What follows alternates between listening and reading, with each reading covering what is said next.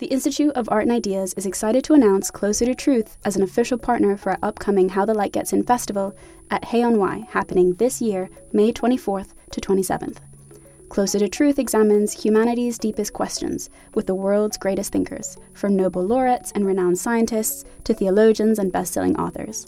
For 20 years, Closer to Truth has explored the deep questions of cosmos, consciousness, and meaning. This year, host Robert Lawrence Kuhn journeys to new depths with their Philosophy of Biology season, exploring topics like evolution, race, alien intelligences, sex and gender, and much more. Get early access to full episodes from this brand new season by registering for a free membership at their website, closertotruth.com. Discover the fundamental issues of existence, engage new and diverse ways of thinking, and seek out your own answers with Closer to Truth.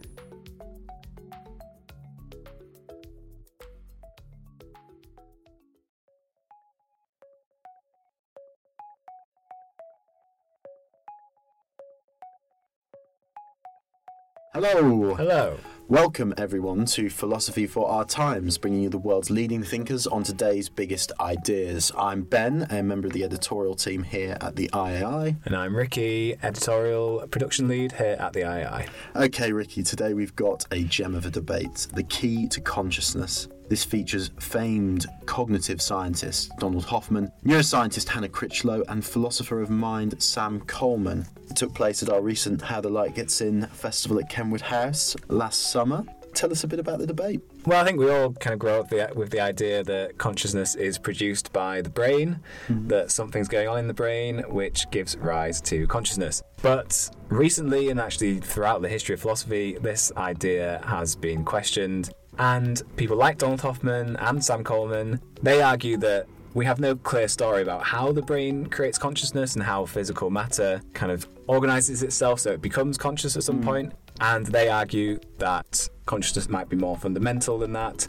Idealists argue that consciousness is fundamental. Panpsychists argue that all matter is conscious or has some kind of grain of consciousness in it. As you'll see in this debate, some neuroscientists like Hannah Critchlow disagree with all of that. They think it's nonsense and they think consciousness does emerge from the brain. So this was quite a fiery debate and they really get into it. It sure was, and plenty to look forward to. But before we do get into it, remember that if you did enjoy today's episode, don't forget to like and subscribe on your platform of choice and visit iai.tv for hundreds more podcasts, videos, and articles from the world's leading thinkers. Now let's hand over to the host of this debate, Joanna Kavenna.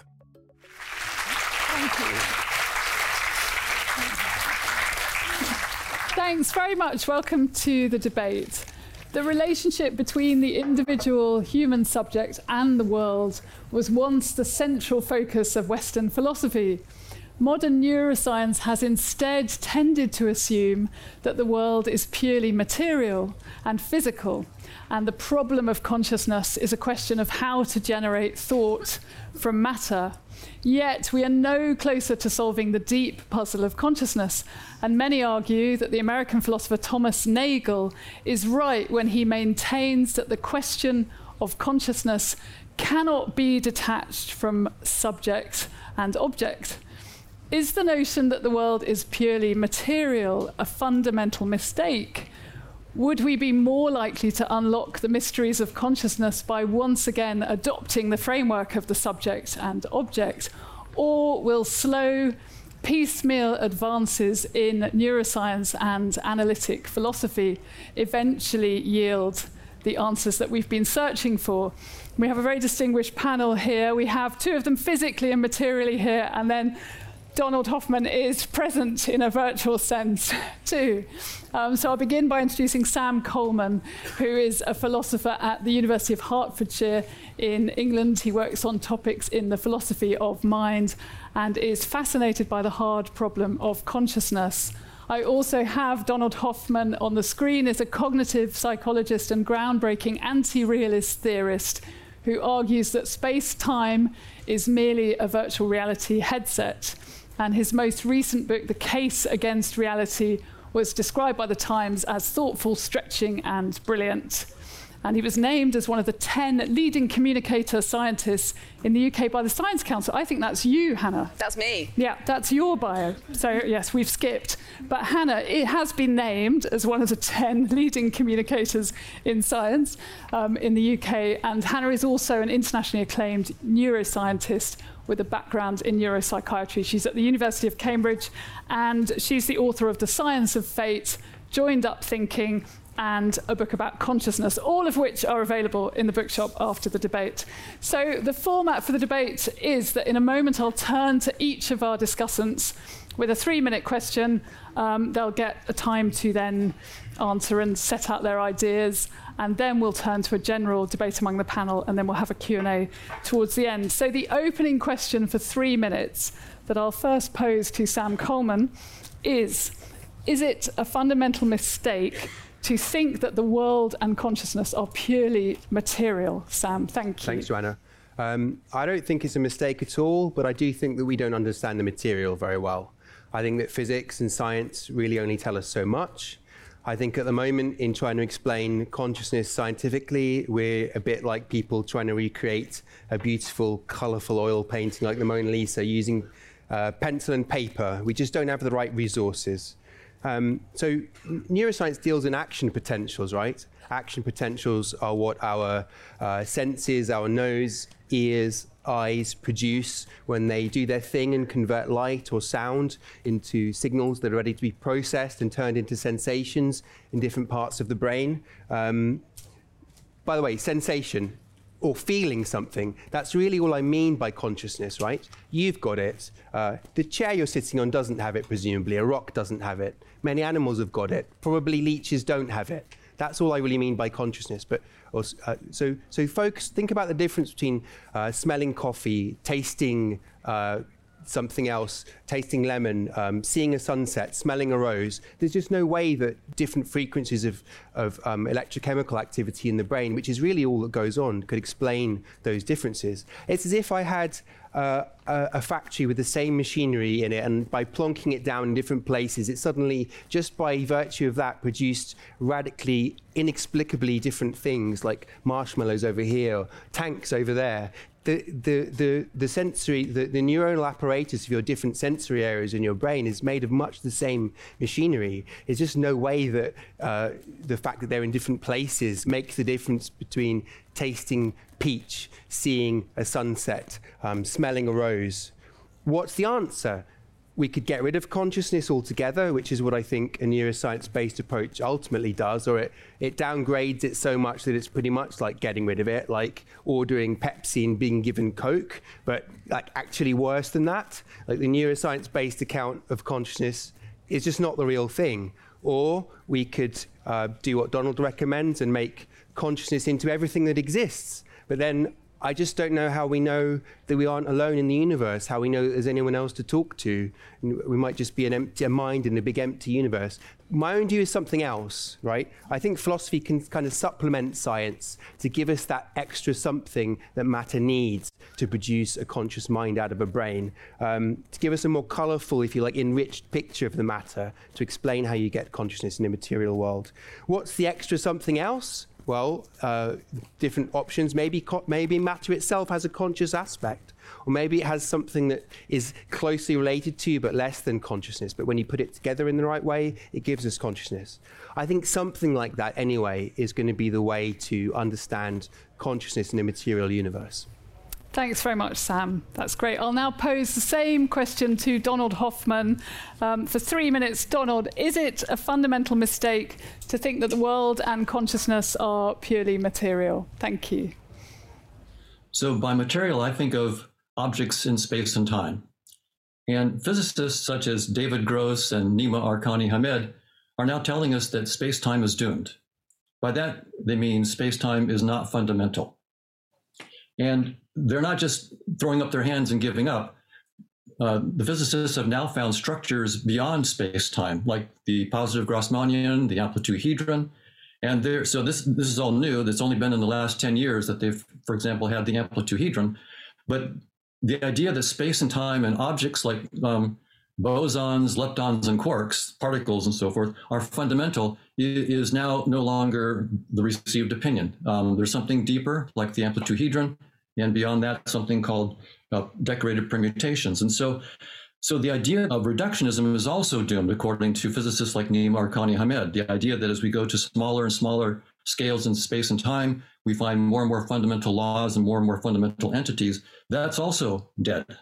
So, so I'm not a panpsychist in the sense that I don't want to try to put consciousness in, t- in the elementary particles because the, the physicists themselves tell us that space-time and the so-called elementary particles are doomed. We have to go entirely outside of space-time and, and trying to put consciousness inside of particles or behind particles. We have, we have to have a much deeper framework. Now, evolution by natural selection also agrees. This is work that I've done with some of my colleagues. It also agrees that um, our perceptions of space and time are not an insight into the nature of reality.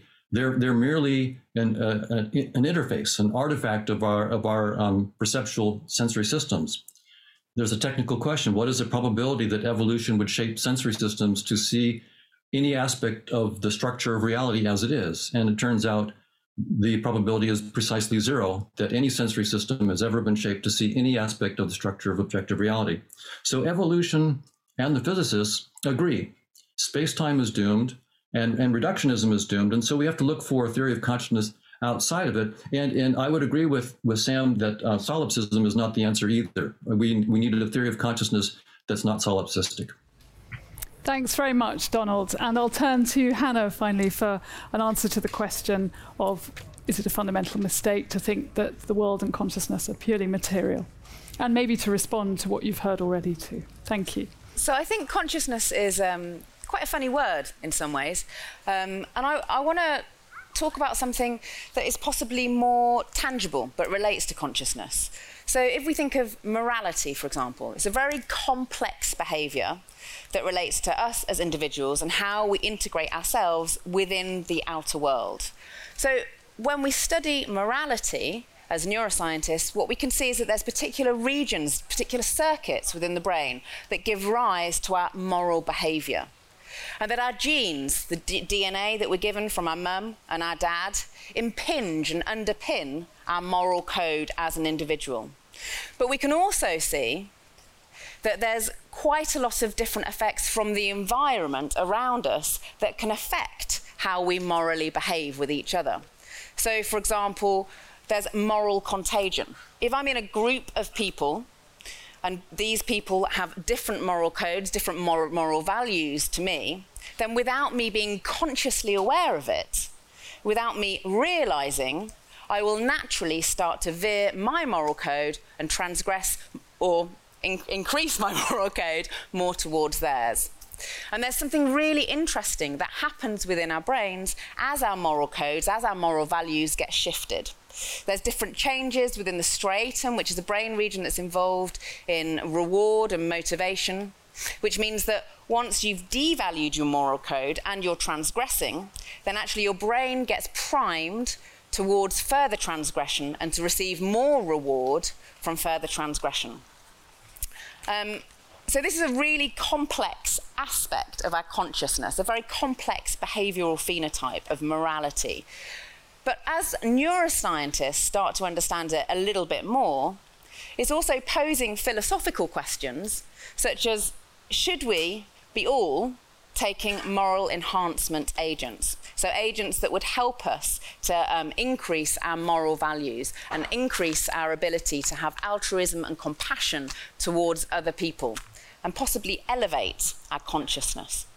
So I want to start the discussion with consciousness by actually reducing it to a really complex behavior of morality. Thank you very much, Hannah. That's great. So we'll look a bit more in our first section of the debate on this question. Really, we've heard that this is a kind of debate about how consciousness relates to or is material reality. And there's obviously a huge difference in our panel. And to obviously define what we mean by these terms across disciplines as well. And I mean, Donald, I wanted to go to you first as the author of a book called The Case Against Reality. Just could you give us a little more, as you're already doing, just to expand from that a bit about what is the case against reality? Is that just physicalist reality? Um, and where does consciousness fit in? And also, just to ask you, I mean, as Hannah was talking about um, the proven correlations between brain activity and conscious experiences. I mean, you've acknowledged that too in your work. So, could you just explain to us how that fits with your argument too?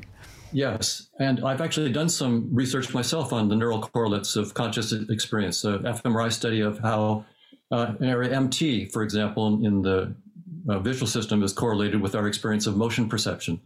And, and I think that work is, is wonderful. There are now dozens and dozens of neural correlates of consciousness. But, but the notion is of neural correlates. When we say that they give rise to conscious experiences, that's, that's more than we know. We know that they're correlated. But, but the idea that they give rise is now saying we have some theory about how exactly that activity in MT gives rise to our conscious experience of motion. And, and, and that, that we don't have. There, there are no theories right now that can, um, you know, all, all, the theories that are on the table. So um, integrated information theory, um, orchestrated collapse of microtubules theories, um, global workspace theories. If you ask the authors of these theories, and I have in person uh, many times, can you give me a specific conscious experience? Uh, say integrated information theory. What is the um, specific pattern of integrated information that must be the taste of chocolate and could not be the smell of a rose? Or what's the integrated information, or, or, or say the neural um, collapse of microtubules that must be, um, you know, a headache and could not be uh, the smell of a rose. And they can't give a single one. So, so the, no scientific theory, uh, materialist theory of consciousness can yet explain even one specific case. So it, it's it's they're batting zero. There's no specific conscious experience that can be explained by these approaches. So, so my attitude is that um, you know if we don't have theories that are physicalist that can explain this stuff, then we, we need to go in, in a new direction. And the, the work I would just say on, on evolution, just to, to get to the first part of your question, basically the, the key idea there is that evolution by natural selection is governed by fitness payoffs. And the fitness payoffs guide the, the evolution of our sensory systems. And so it's a simple technical question. Do the fitness payoff uh, functions uh, that guide evolution, do they have information about the structure of objective reality? And so it's a clean technical question. Doesn't matter whether, whether you believe evolutionary theory or not. You just look at the mathematics, and, and the answer is quite clear. The probability is zero that any fitness payoff function has any information about any structure of objective reality. It's just that simple. So, since the payoff functions don't have that information, they couldn't possibly shape us to see the truth. So, that leads to the idea that um, our perceptions are more like a, a, a virtual reality. Space and time and physical objects are um, you know, evolution shaped us with perceptions that guide adaptive behavior. Full stop. They didn't need to show us the truth, and they didn't show us the truth. They just guide adaptive behavior.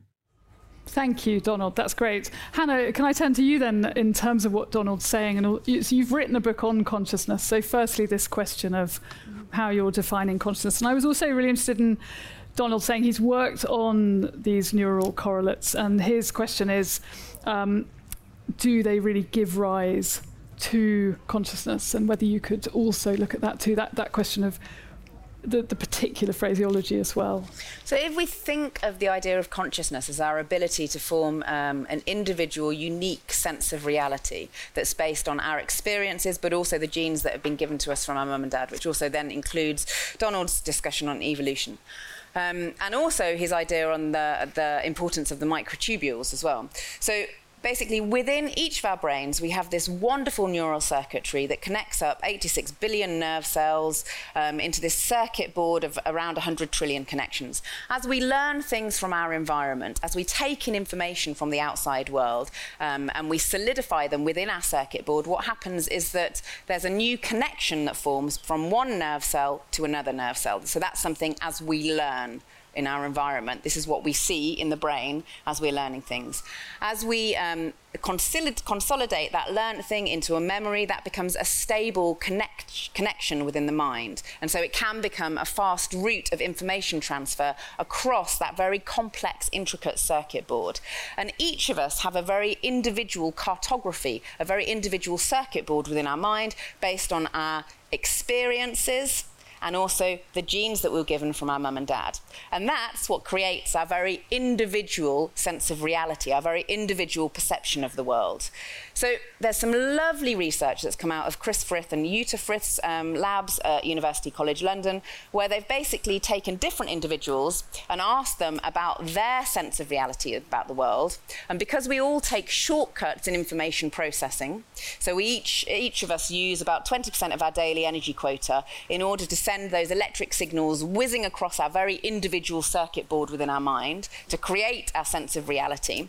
Um, but we each take little shortcuts because our brain is so busy creating this up to date sense of reality that it has to ma- use our previous experiences in order to make assumptions. And so, what they found in the lab is that when you bring together different people um, and ask them about their sense of reality and ask them to discuss, freely discuss their sense of reality, then they're much more likely to get towards a more accurate representation of reality because they're balancing out any bias, um, any kind of um, errors that are coming up in their individual sense of uh, perception of the world. So, really, what's important is our collective consciousness, not the individual um, consciousness, because we're each individually deeply flawed because of the energy metabolism within our brain. Thank you. That's really interesting. And this sense as well of the individuals within these wider terms, you know, that there are many, many consciousnesses. I think we'll talk about that later as well, because I know Donald has a theory that also um, relates to that. But so, Sam, I'm going to move us into our second theme, I think, which is because you'd mentioned already that you had um, major questions about the neuroscientific view of the world. And so the second theme within this is that would it be would we be more likely to unlock these secrets of consciousness if we saw the self and the world as fundamentally separate? And I wonder that would then suggest that we accept, would it in a kind of Cartesian sense, that they're of different substances and we go back to dualism? And is, could you explain a bit about what you see as working in that question and maybe explain a bit about dualism to the audience if they, you know, don't already know about it and whether you then think that could be a solution? Sure.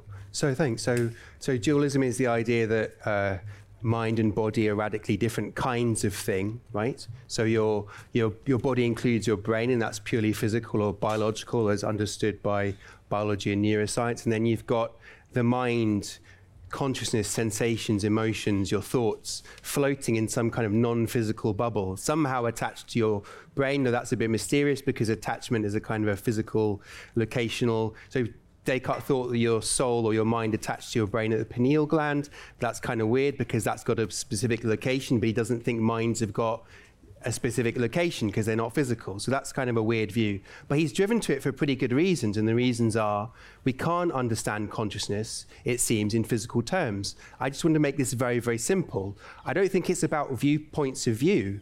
I don't think it's about sense of reality because animals have got consciousness. There was a bill just passed about animal sentience in, um, in Parliament, and it's about whether we should give certain rights to conscious animals. Conscious there just means can feel pleasure or pain. It's that simple. That's what it takes to be conscious. That's not having a point of view on the world or a sense of reality. It's really a very simple thing, but it's very hard to explain in, in scientific terms. In neuroscientific terms, like I said, it, the brain is much of a muchness as regards it's made of neurons. It deals in, in um, electrochemical signals. If all of our conscious experience was of one kind, maybe that would make sense, but it's so very different. We don't know what it's like to be a bat, echolocating its way through the world. We don't have any idea what it's like to be a shark, detecting um, electricity at, from five miles away. Those are utterly different kinds of sense. We know lots about their brains. We have no clue as to what those experiences are like. So I, I, kind of tend to agree with Donald about the shortfall of neuroscience there. So I can see why Descartes driven to dualism. But the other option, the one I'm recommending, is add a bit more to the matter. We might be able to explain it. Um, can I just ask you one yeah. more sort of philosophical Sorry. clarification question as well? Because we heard in the beginning about subject object, this sort of idea too. And I mean, I was thinking about, I know Donald's w- worked with Joseph Bogen and, and his idea that consciousness is subjectivity. And so trying to, you know, looking for consciousness is like looking for the wind and this sort of, but this idea of, I mean, can uh, subjective consciousness make an objective science of itself, if you see what I mean. So, can the subject really distinguish itself from the object in this question of consciousness, or are you arguing that in itself is quite hard taxonomically? Yeah, it's such a difficult question. It's like Wittgenstein's Sorry. got the, no, it's just like a massive question in two minutes. I'm sorry. But if you could just explain what is this? I mean, is this again a, just a dualistic thing? I'm the subject, I'm here. The object is the world, it's over there. Is that kind of what we're understanding from those terms? Well, Nagel's, I mean, this does go back to like having a kind of personal point of view on the world. So Nagel's thought is that consciousness is a personal, private thing. Each one of us has our own. And if you look around all the heads in this room and just think that inside each one is a conscious mind having its own thoughts, feelings, and experiences, it's absolutely mind-boggling idea. But that's the truth of the matter. And Nagel has this idea that if you try to go into a scientific explanation of that, you're moving to a third person or public or objective explanation of something that's private, first personal, and subjective. You're bound to leave behind the very thing you're trying to explain. So that's his, his idea that there's a tension between the subject and the object. The objective is public, right? But our conscious experiences are not public. You don't feel what I feel, and I don't feel what you feel, and so on. Unless you think there's telepathy, but that's a whole other debate. Um, so that's that's his idea. If that if that Yeah, helps. thank you. Yeah. That's really helpful. Um, Donald, I wanted to bring you in, and I wonder because we're hearing about this distinction between, um, you know, the material world and the self, and you, I think you've maybe collapsed this already or said that it just doesn't work. So I just wanted to ask you to clarify: Is the world still out there for you? Is there some undifferentiated stuff out there? And it's just that you don't believe that we can then create this absolute theory? Or are you saying really that the only reality is the world of the individual's perceptions? Okay, so I'm definitely not a solipsist. So I'm not saying that all that exists is me and my perceptions. Uh, I'm saying that there is um, an ontology in which consciousness is fundamental. Not just my consciousness, the the consciousness of Sam and Hannah and everybody else. Um, is, they're all there as, as well. And there's no reason why we cannot use the tools of science to create theories about uh, uh, you know that are mathematically rigorous uh, about consciousness. So we can we can formulate scientific theories that are mathematically rigorous, that are not that are not physicalist. I mean, I, I view myself as, as being a naturalist in the sense that as a scientist, when my best science tells me that space-time is not fundamental and bosons, leptons, and quarks are not fundamental, then I say, okay, that's what the best science says. Those are not fundamental. Let's move on. So objects that are made out of particles are not fundamental either. So I don't want to ground my theory of consciousness in neurons or other physical objects that physicists tell me are, are not fundamental. There is no reason to do that. And the physicists have given us a clue. They're, the, the deepest structure they found beyond space-time is something called decorated permutations. So they, they give us a clean target. If you have a theory of consciousness and you want something mathematically precise that can start with consciousness and give us space-time as, as a consequence of, of consciousness, then give me decorated permutations. And so that's what my team is, is doing. We have a mathematical model of consciousness that we show can project down to decorated permutations. And from that, we can actually create space-time. So, so the idea is to start with a mathematical model of consciousness, qua consciousness, not a solipsistic model, and, and not a panpsychist model, because the panpsychist is assuming that particles in space-time are fundamental. So we're starting entirely outside of space-time in, in deference to the what the physicists are telling us to do. And, and so it's not a dualist model at all. It's, it's, it's a monist model in which consciousness is fundamental and space-time emerges merely as a data structure that certain conscious agents inter- use to interact with other conscious agents. It's one of thousands or millions of different data structures that agents could use to simplify their interactions. And in that data structure, you will find things like neural correlates of consciousness in the brain and so forth. But that's like finding, for example, right now, uh, you know, if I look, I'm looking at you uh, via Zoom, and I'm seeing like trees and and uh, chairs and, and people's faces. Um, I could find um, pixel correlates of of consciousness. You know, faces move in different ways than than than than trees, for example. So I could come up with a pixel correlate of consciousness that, that picked out all the heads in the room and said, well, those are the conscious entities. Well, that doesn't mean that the pixels are conscious. That just means that that particular aspect of my my my um, interface gives me some insight into the consciousness, but it doesn't mean that the pixels created consciousness. And and I'll just close by saying, in the same way, of course, I love neuroscience. I, I, do neuroscience, but to think that the neural activity creates consciousness is the same thing as thinking that the pixels create the consciousness that I see. Thank you, Donald. Well, uh, Hannah, would you like to come in on this? That that final statement that Donald made, maybe just to respond. Well, I'd kind of quite like to go back to um, the more recent legislation on animal, the kind of the whole kind of definition of sentient, conscious animals, and talking about the feel, way that they can perceive pleasure or pain.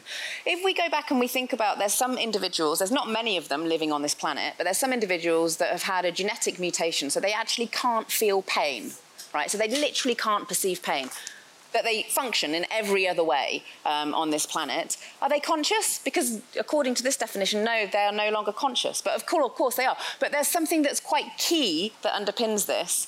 Um, so unfortunately, because they don't perceive pain, because they don't feel it, they are less likely to form those neural connections within their mind so that they respond to different environmental triggers in a way that they protect themselves in future occurrences when there's a threat or there's a danger there. And this is really what I think underpins consciousness is our ability to learn and it's thanks to these microtubule dynamics and this synaptic plasticity. Um, there's something else that I think we can learn from science on consciousness, and that's by looking at different altered conscious states. So, some people think that if you take psychedelics, LSD for example, it enhances your conscious level. Um, and you can see when you're looking in the brain of somebody who's on um, small doses of um, LSD or other um, psychedelics, that what happens to their brain is that it removes any layers of assumptions that have been made from the outside world. And it actually creates more of a naive, childlike brain network within that particular brain. So those, those kind of layers of assumptions and learnt things about the world actually get stripped away from following that psychedelic experience. Also, meditation has been linked to enhanced consciousness, when we study the brain of a Buddhist monk, for example, that is very well trained in meditation, what we see is that they've got an enhanced level of gamma oscillations. Now, gamma oscillations are the electrical oscillations that zip across the connectome of our mind at the highest speed of electrical oscillations that are possible within the, um, the human brain.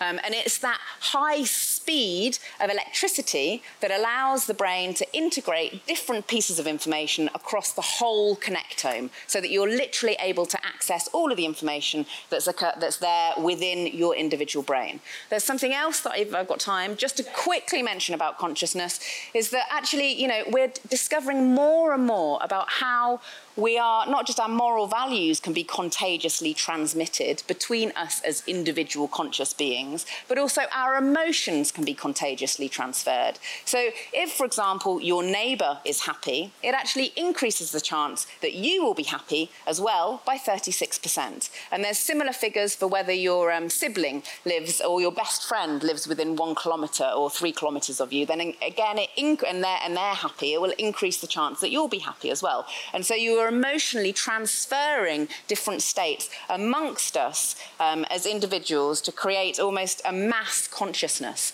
And I don't think it's really possibly that surprising that as a species we are being driven to develop new technologies that allow us to transmit our individual conscious state more effectively amongst ourselves. So, for example, we're now able to travel across oceans and across land masses to share our perspectives and different things that we've learned across the world. We've uh, created social media so that we can communicate in real time with each other despite huge differences so that we can share our perspectives. And there's some people that think that we're undergoing a massive evolutionary transition away from the individuality of our past towards more of a collective consciousness, which I can think can only be a good thing for our species. That's great, and thank you. And you've drawn us perfectly into our last section of the debate. So we'll go to that, which is this question really that you're already evoking this idea then that, and in philosophical terms, it's a question about monism, so the opposite of dualism in a way. A question then if we've decided that this division of the world into matter versus something immaterial hasn't entirely worked for us, which may, may be the view of some of our panel, then do we go for something called monism, which is the idea that the world is made of one sort of thing? Could this help? I'm going to turn to you, Sam, just to explain. I mean, for a start, what, what is monism? Um, you work on Russellian monism particularly. Maybe that's something you could also um, explain. And in a way, how does it help the debate on consciousness? How could it present a solution? Good questions. I mean, I mentioned dualism before. I mean, the major problem about dualism is if the mind is non-physical and literally doesn't exist in, in doesn't have a spatial location, doesn't have mass, anything like that, how on earth does it help to push your body around? It's just like a very basic, called the interaction problem. So that tends to make people think that there's only one kind of stuff, that, that the mind and body are made of the same thing, otherwise they couldn't interact. And then we tend to think these days that it's physical stuff, right? But as I've been explaining, I don't think that that is um, the, the physical, the purely, phys- at least matter as we currently understand it, is enough to explain consciousness and sensation. By the way, I didn't Im- mean to imply that only a thing that experienced pain or pleasure was conscious. The point is that it feels something. It could be emotion. So those people who lack sensations of pain and pleasure, presumably they, also, they have emotional feelings. They have other kinds of bodily sensations. They, they will have conscious states. Otherwise, they would be kind of like what we call zombies in in philosophy. Um, Russellian monism, right? This is this is named after Bertrand Russell, and um, Russell had this view of physics where he thought that physics kind of gives you the skeleton of the world, or if you want to talk about particles, like bracketing for a moment, Donald's possibly correct view that there aren't really such things as particles.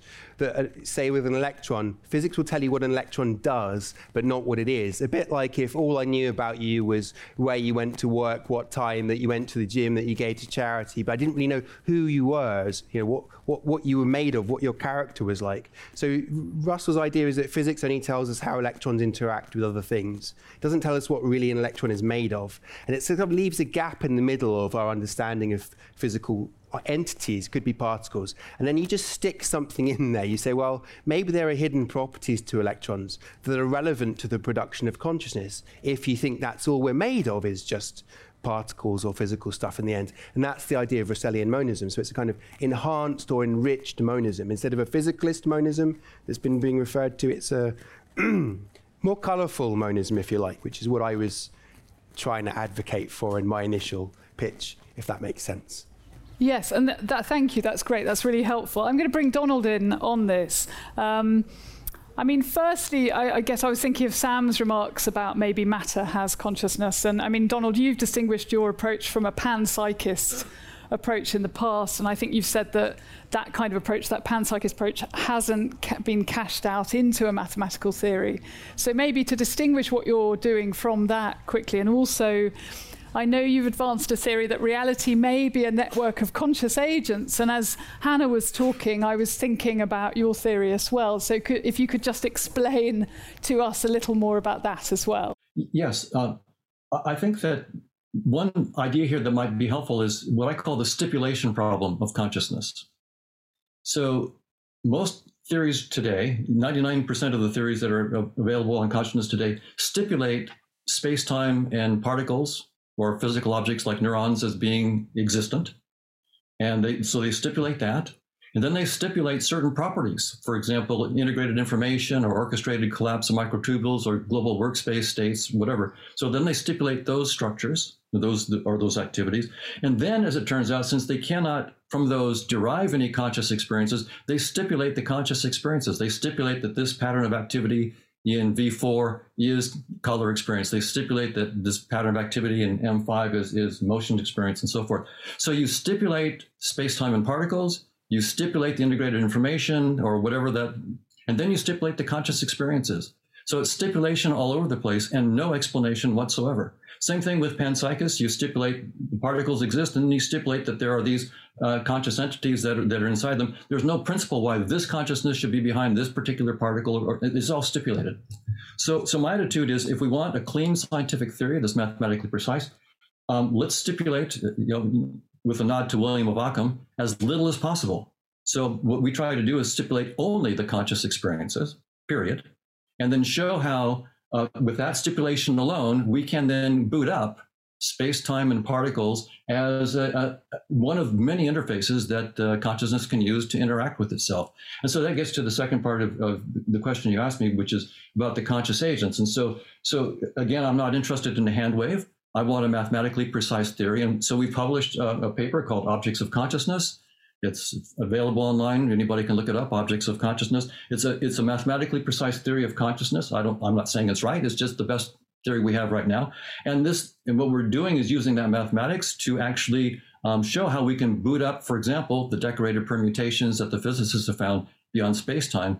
And so we're actually going from a mathematical model of consciousness through decorated permutations to boot up space-time and the particles that are inside space-time and try to predict um, so-called scattering amplitudes. So we're going for a monism where we start with consciousness, not a hand wave, but a mathematical theory, and without hand wave, try to actually produce scattering amplitudes, like two gluons in, four gluons out at the Large Hadron Collider. That's the goal, is, is that kind of rigor. Uh, you know, the stipulation problem of consciousness is something that we can't ignore. Everything is stipulated right now. Let's not stipulate everything. Let's, let's stipulate it as little as possible. Thanks very much, Donald. Yeah, so Hannah, I want to turn to you this, a bit on this because I know from reading your writing, you have an idea about social cohesion, and I think you've you've said that this kind of improves our understanding and minimises error. And I was thinking, would that then be, it's almost a kind of opposite conceptually of what Donald is saying, because he would propose um, something that is non physicalist, but presumably in line with your argument. Would that become, in some sense, non material, or would your view of a kind of social cohesion, does that always have at its basis this understanding that that consciousness is rooted in the brain and in material reality? Well, it doesn't have to be necessarily the brain. So I was saying earlier that there's 11 million bytes of data that enters our senses at any time, but we're only consciously aware of around 40 to 50 bytes per second. So there's a lot of the other bits of information that are stored within our bodies, within the nerve cells in our bodies. And you might, have, you might, you know, sometimes experience a heart flicker or a gut feeling about something, which sends a signal to your brain, which affects your decision making. And there's some lovely studies looking at how we can more intuitively start to tap into accessing that embodied cognition, as it's called. So there's some lovely work by Sarah Garfinkel. She's a professor at University College London again, um, and she's looking at different exercises so that we can start to access that, that information within our heart and within our, our guts a little bit more effectively. So, simple things like taking time to listen to our heartbeat and exercising our ability to listen to our heartbeat and how that can make us more consciously aware of all that information that's in the outside world that we might not otherwise be consciously aware of, and all that information that other people are giving off, the cues that they're giving off. And there's a really lovely study that was actually quite a small scale study by John Coates. Now, he used to be um, a trader on the stock on the um, Wall Street on the stock floor, and he made quite a lot of money.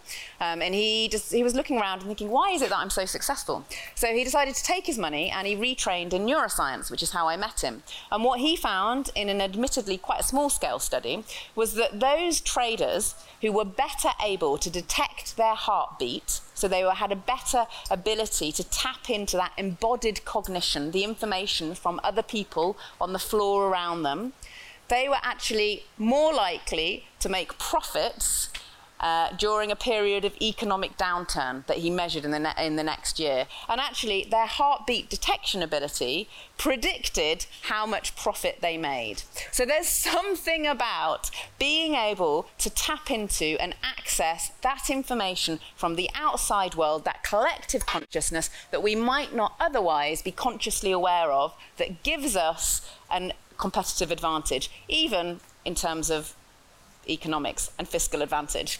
That's great. Thank you very much. I mean, alas, we'll have to. end. Thank you so much for coming. Thank you so much for to the speakers, Hannah, Dan, Donald. Thank you.